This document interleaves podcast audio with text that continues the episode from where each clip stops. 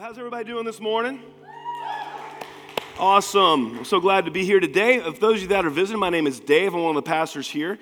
And uh, I want to welcome you guys to Catalyst Christian Church. We are in a series called Exponential. Um, before we get started, I want to, I want to recognize uh, uh, all of our uh, people that are graduating. I've been to two graduations in the last three weeks. Um, had some people graduate from West, some people graduating from college. I uh, want to uh, welcome and, and, acknowledge all of you all that have graduated, put in the hard work, uh, and, and do that. So uh, this is graduation season. Want to uh, rec- just recognize all you guys. Well done. Great. Um, and may God bless you on the next phase. Yeah, next phase of your journey. So, all right, so two weeks ago we, we talked about uh, chair one, which was the lost, how, uh, um, how each uh, chair, Jesus uh, has a different calling for each of us, a different invitation for each of us. In chair one, Jesus said, Come and see. Just come and see. Check it out. Check out what I'm doing. No, no commitment, no nothing. Just come and check out what I'm doing. Then Jesus says, as th- that was the loss. And then as they became followers of him, as they, be, as, as they uh, uh, after they came and saw, uh, Jesus moved into two, chair two, where he said, Now come follow me. Come follow me. See what I'm I want you to do life with me. I want you to, to uh, watch what I'm doing. I want you to learn from me. And this is a time of great growth. What happens here is conversion. And then what happens here is transformation as you begin to surrender your habits to the power of God and you begin to clean up things. And He begins to move prayer and study into the centrality of your life.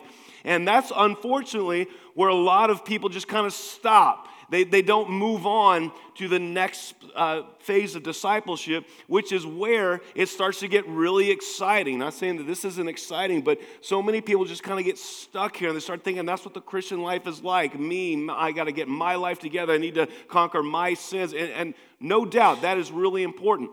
But then after that, Jesus issues another call. He says, Follow me, and I will send you out to reach the lost. That's the, uh, if you were a, a, kid 40 years ago, you heard it'll make you fishers of men. It basically um, is, is what Jesus calls us to do. All right, some uh, truly amazing news came out a couple years ago, and it was confirmed a couple months ago. Truly amazing. It was an article I saw about the fastest growing church in the world. You guys know where it is. This is not in America, it is not in a Western culture. Uh, it, is a, it, it is one of the most unlikely places you've ever seen, ever even fathomed a church being. It is in the country of Iran. That is where the fastest uh, growth of Christianity is occurring right now. The second place is Afghanistan. And in 1979, uh, when the Shah was deposed in Iran, Islamic hardliners came in and issued and set up an Islamic government. All missionaries were kicked out. Um, all the evangelism was outlawed. Bibles were banned. Pastors were arrested. Everything like that. And the church thrived. In fact, Voice of the Martyrs states that in of all Islamic countries, Iranians are the people most open to the gospel. Check this out.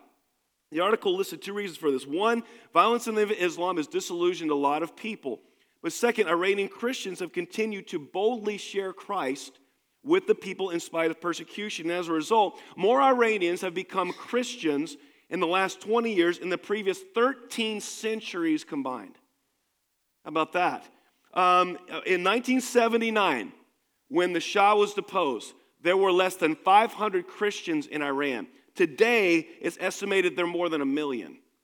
Think about that. Now, the, like, uh, and I read some stories about what's going on. A guy named Cameron was a violent man. He used to sell drugs and weapons on the streets of Iran. One day, a friend gave him a New Testament.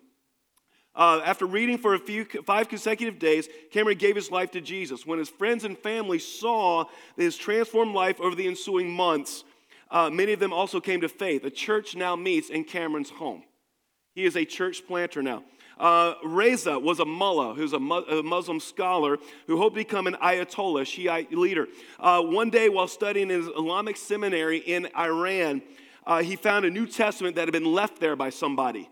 He started to, started to read it, and after, over time, he fell in love with Jesus. Today, Reza is a trained church planter serving in the Iran region.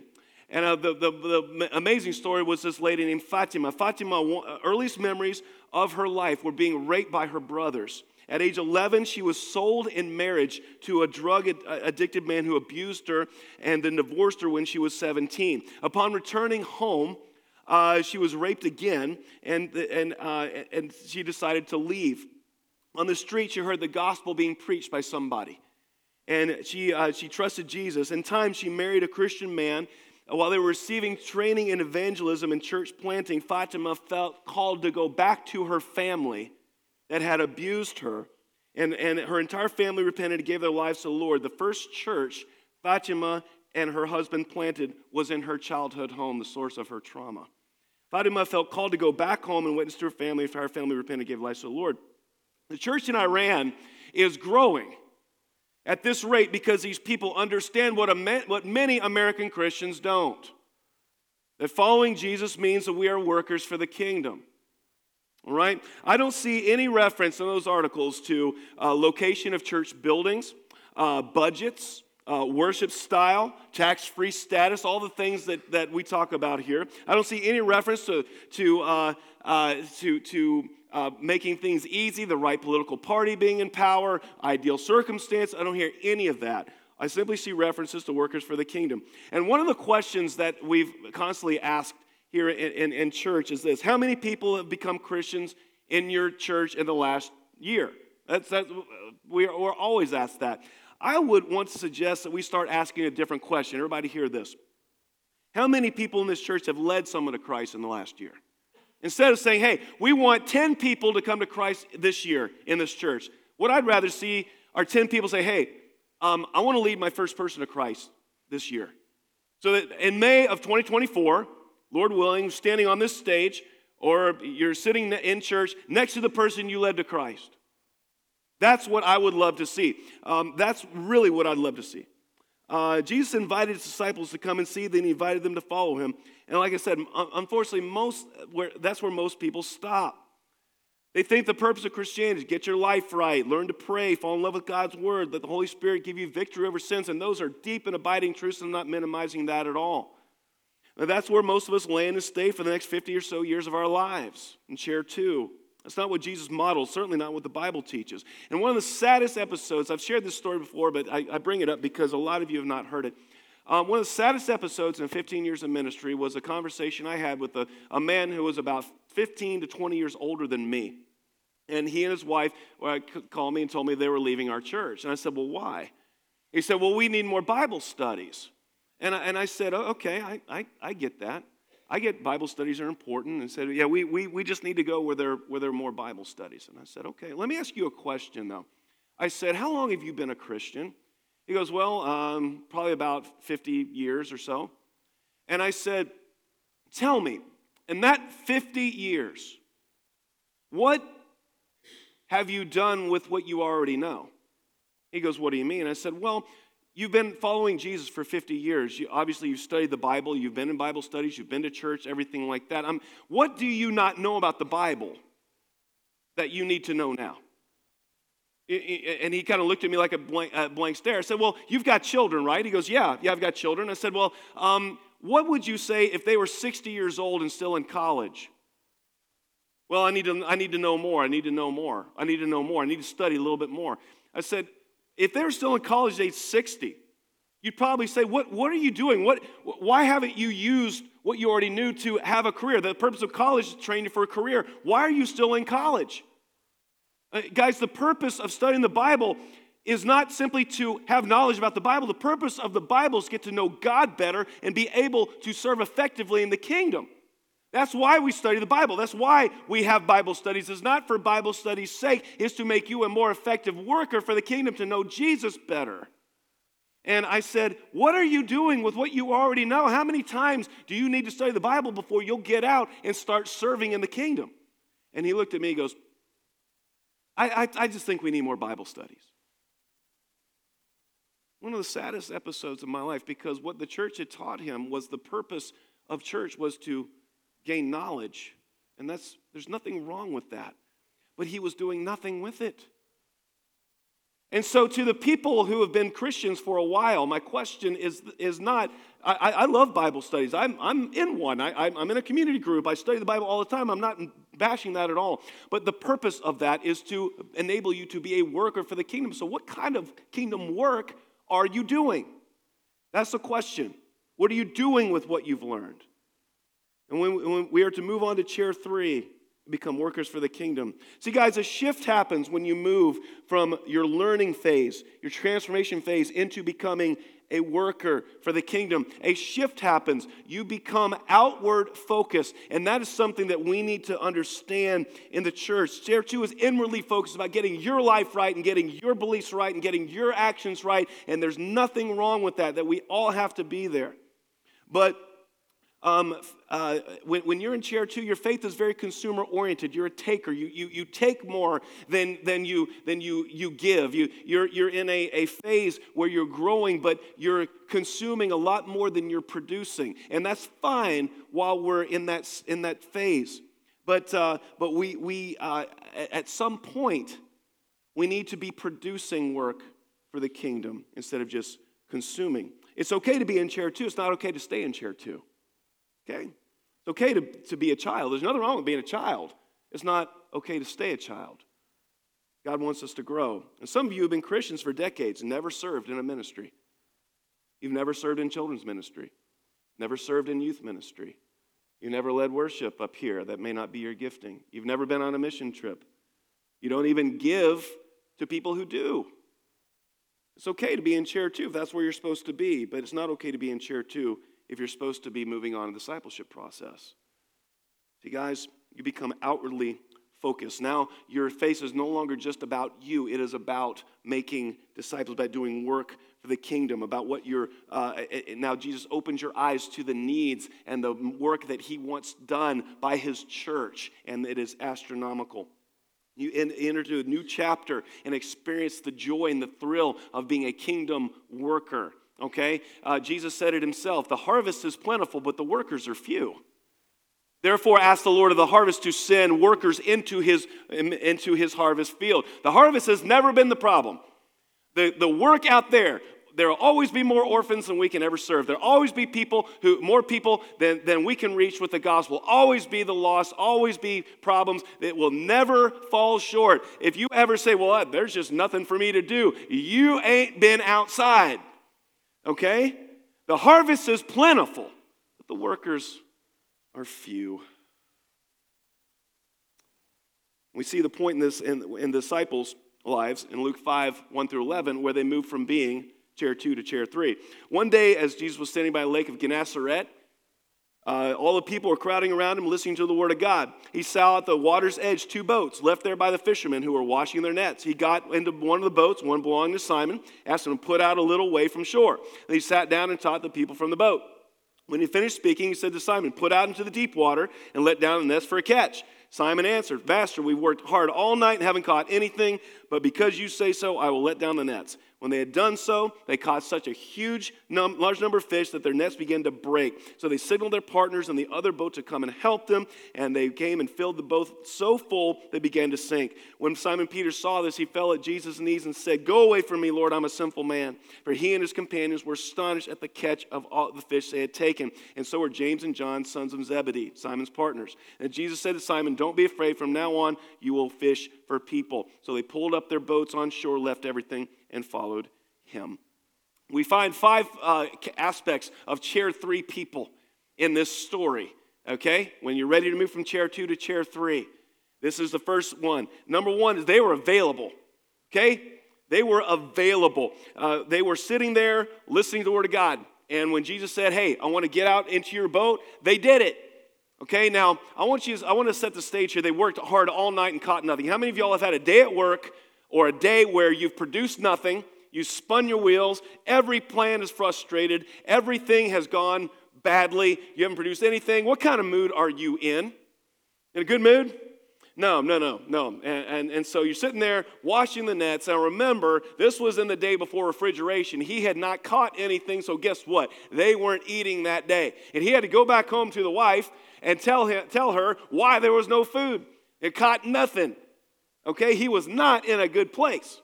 And so he's washed his nets, and Jesus says, Hey, put out into, I, I want to get in your boat. And you see Peter going, You got to be kidding me.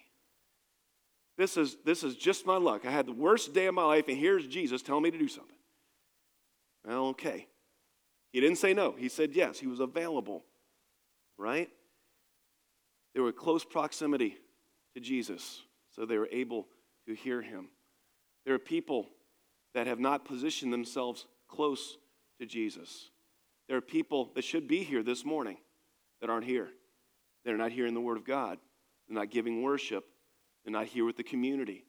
They're not positioned to hear the voice of God. Okay?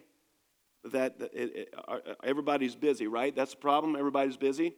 Everybody says, "Well, I'm, I'm, I'm, i would be available. I'm, I'm just so busy. I can't, I can't do everything God wants me to do. I'm just so busy." Really? Most of us are not nearly as busy as we say they are, as say we are. A study came out a, a, a year ago. that said that the average teenager looks at a screen for seven hours and 22 minutes every day. If we were truly as busy as we say we are, we wouldn't have invented the term binge watching.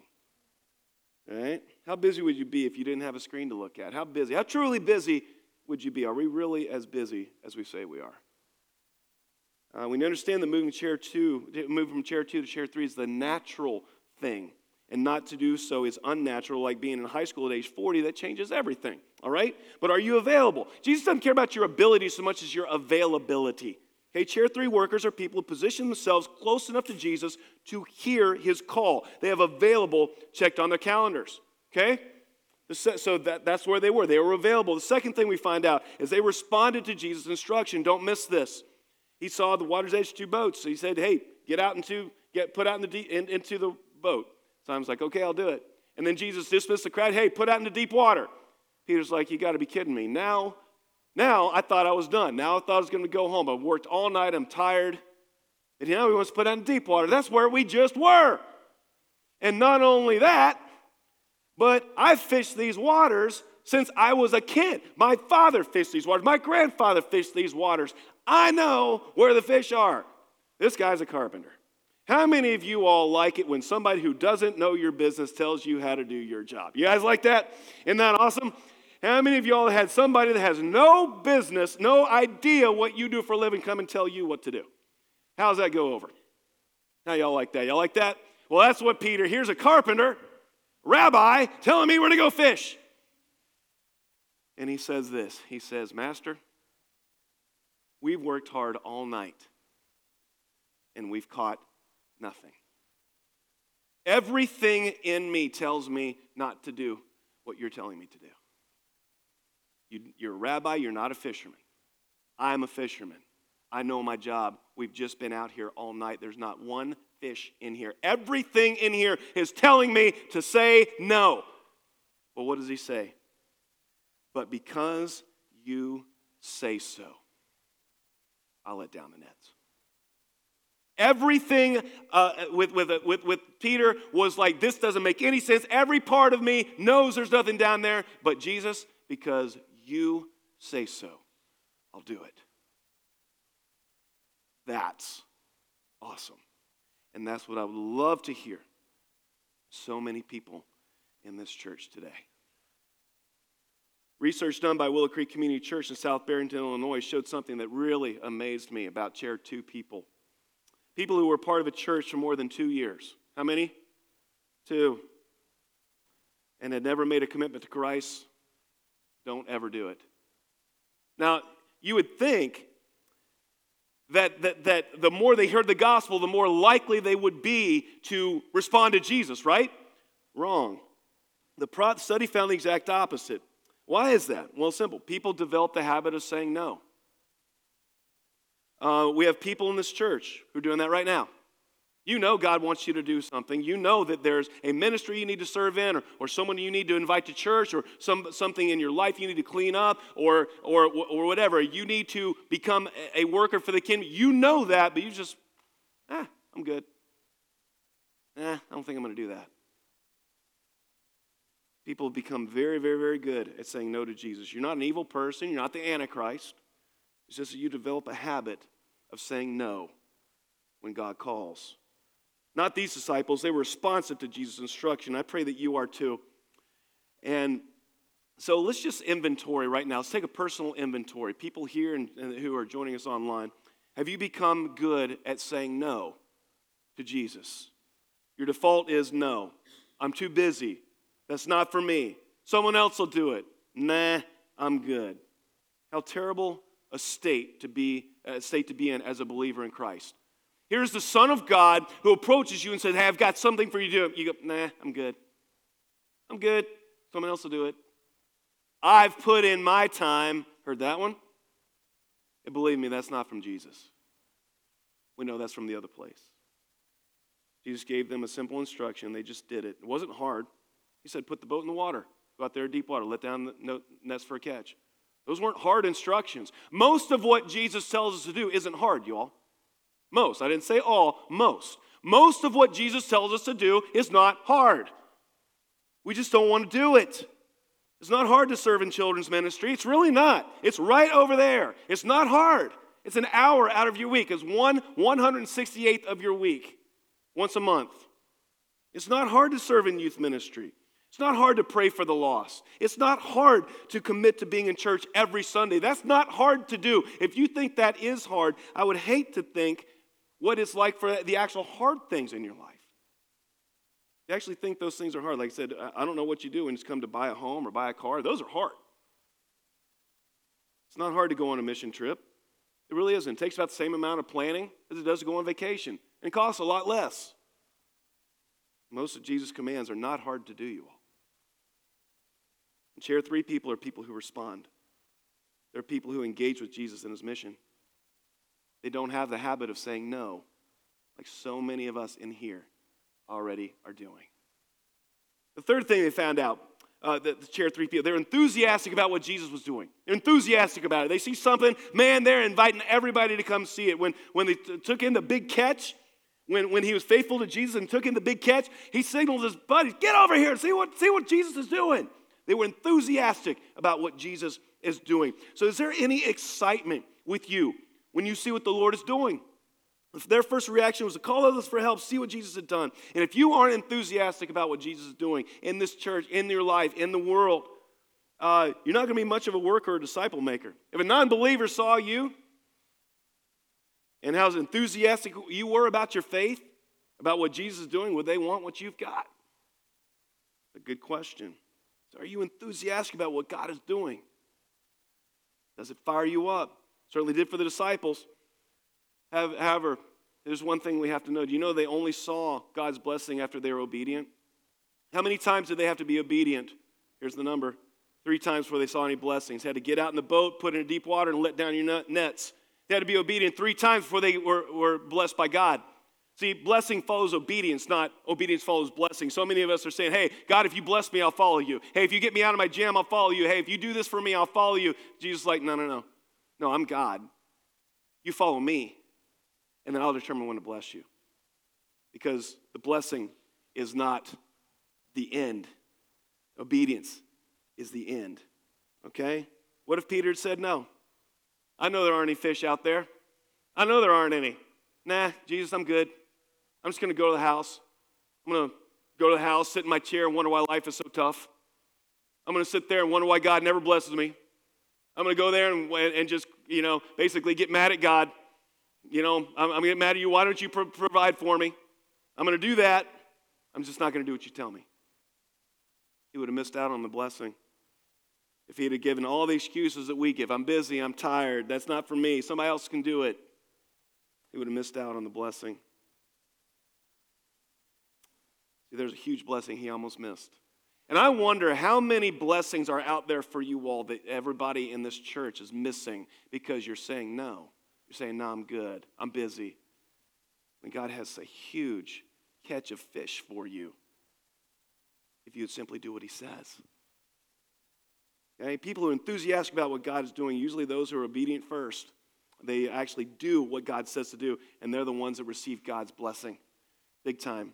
Number four, they were sensitive conviction. When Peter saw this blessing of God, he didn't celebrate and throw out his chest, say, hey, look what a good guy I am. Look, look, look, everybody, look, look how good I am. No, he fell at Jesus' feet and said, Go away from me, Lord. I am a sinful man. I deserve none of this. Why would you bless me like this? My attitude's terrible. I was, I was secretly bad mouthing you in my heart. And Jesus like, Yeah, I know, I could hear you. You know, I'm a sinful man. Very strange thing. Those who are closest to Christ are usually the ones that feel the weight of their sin the most. The ones who aren't in close fellowship with Christ, not much guidance from the Holy Spirit. Ones whose sins don't really bother them all that much. Why would Peter say this? He just obeyed Jesus three times. That's better than most, wouldn't you say? Maybe he was struck with the fact that he doubted Jesus' simple command. Whatever it was, Peter was sensitive to correction. Chair three people must have sensitivity to con- correction and conviction. That's the only way you grow closer to the Lord. And, and the, the disease of leprosy, it is a disease of the nerve endings. You can't feel, it destroys your nerve endings, and you can't feel anything. You could put your hand into a fire and not know. And leprosy destroys you, It destroys you. You, you can't feel, you can't sense anything. Okay? And that is what uh, is in, infecting so many people that are far from Christ. They've got spiritual leprosy. They cannot feel the conviction of the Holy Spirit. They're walking into fire. Their hands are being burned in fire. They don't even know it spiritually. Okay? People who are in chair three do not have spiritual leprosy. They can actually sense a conviction from the Holy Spirit. When the Holy Spirit corrects them and says, This isn't right, they respond. They don't persist in their rebellion.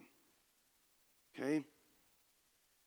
When, when, uh, when you are sensitive to the Holy Spirit, you'll be grieved over the fact you'll wake up, realize all of the prayers that you've had throughout the week have been about you.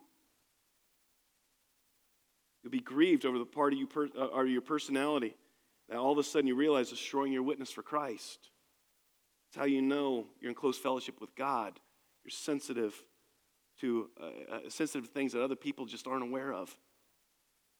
Number five, that they were sacrificial. And this is where Americans check out because we don't like to sacrifice.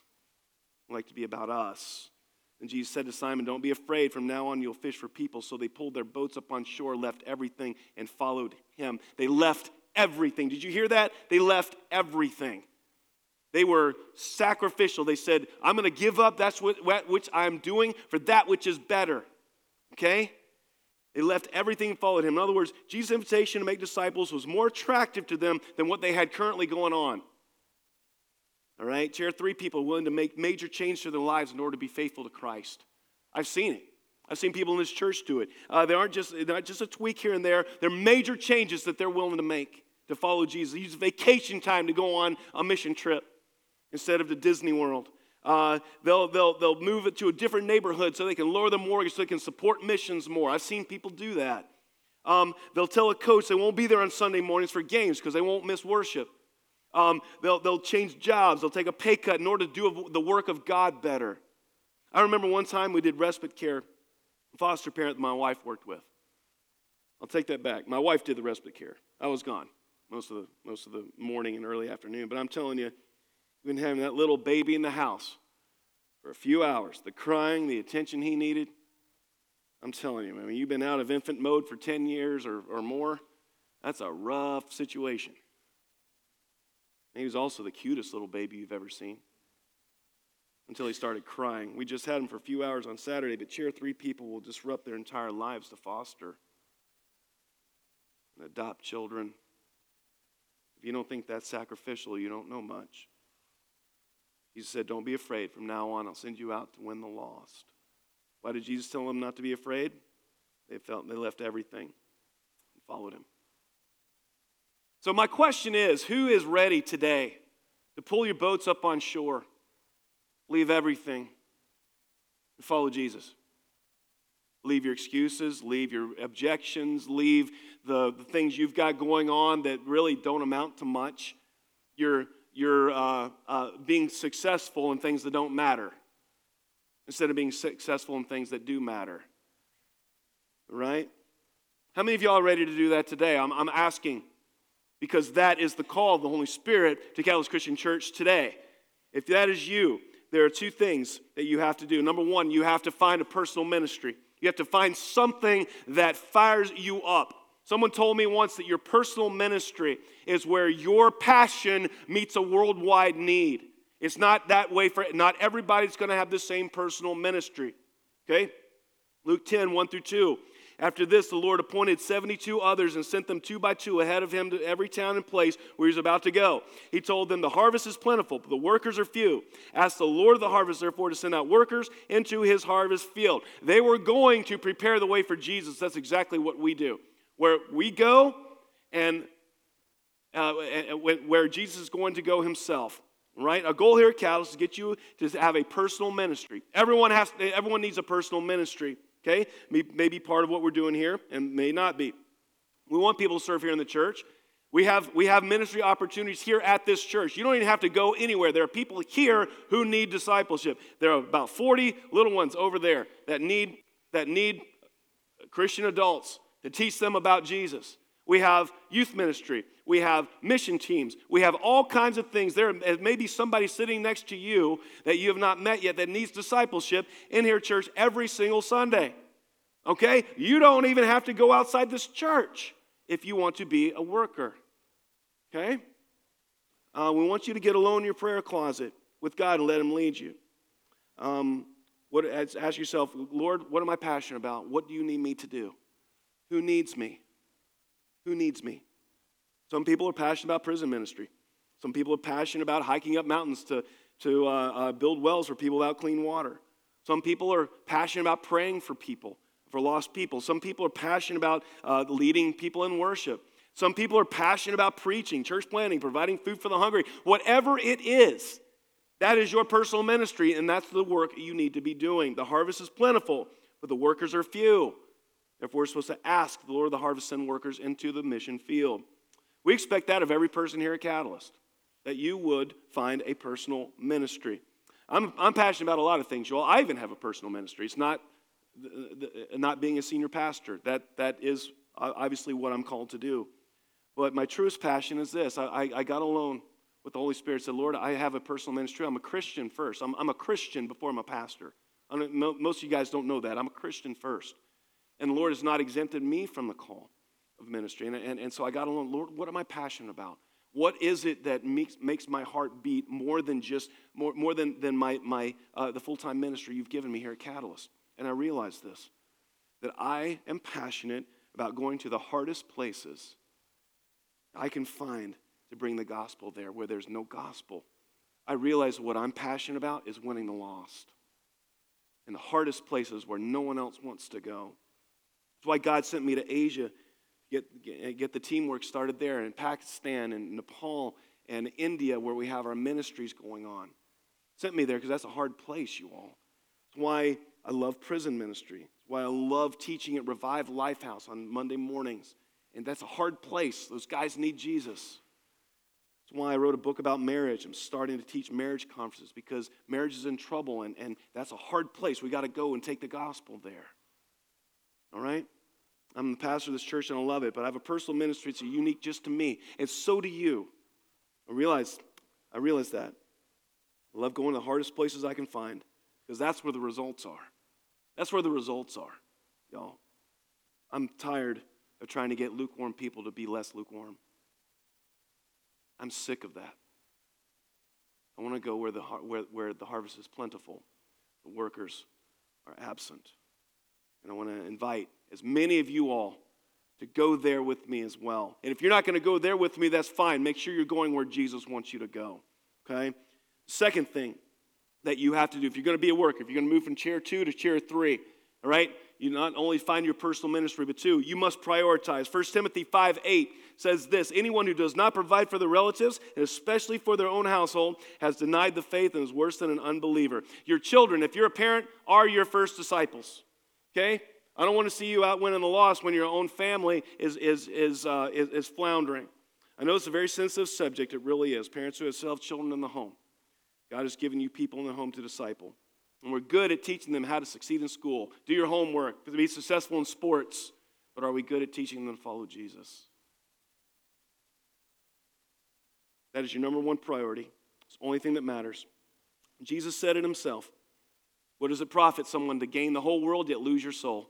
So we have to prioritize. We've got to make sure our lives are in order, then our own families are in order before we can do anything else. Parents who have grown children, you're still the parent. Disciple your grown children. They will listen, believe me. Discipleship starts in our homes. And the third thing, you will experience setbacks and victories. You won't reach everybody, you won't be successful in everything that you do.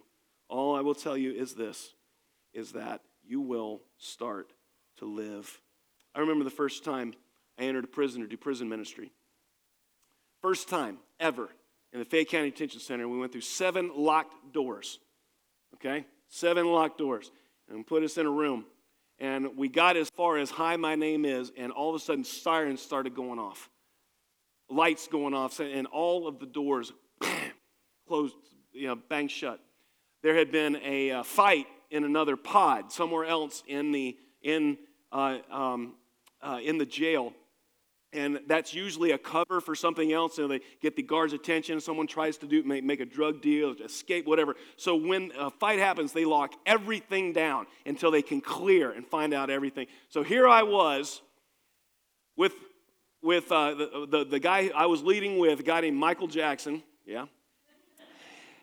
Me, Michael Jackson, and 15 inmates locked in there. We weren't going anywhere. Okay, the Lord cleared my schedule in a very scary way. I said, Well, guys, I'm not going anywhere. So, guess what? Forever long I've got, you guys are going to hear about Jesus. And the Lord gave me four hours, four hours with those guys. Four hours.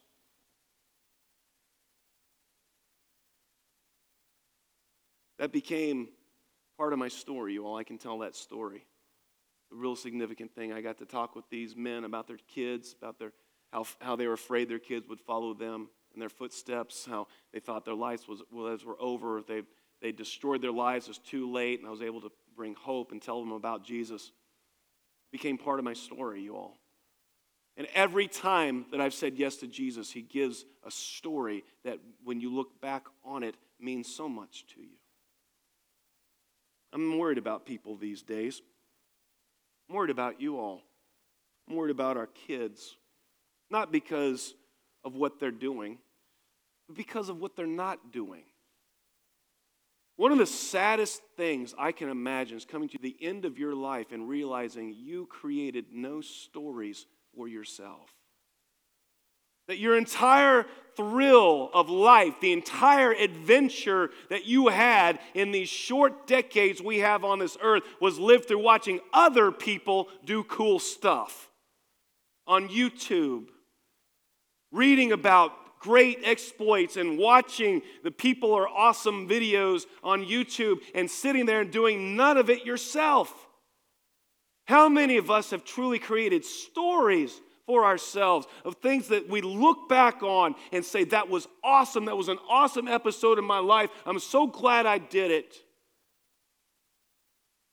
Every time I've said yes to Jesus, I've gotten a story. And those are the things I look back on and that mean the most to me. Chair three workers never have to worry if they'll create stories, they'll live them. They won't just read about what others do. They just won't just watch it on TV. They'll actually do it. They'll actually live. If you've been hanging out in chair two, I'm going to, as gently and as passionately as I can, invite you to chair three and become a worker for the kingdom. Begin to do the work that Jesus calls us to do, to produce fruit the harvest is plentiful, but the workers are few.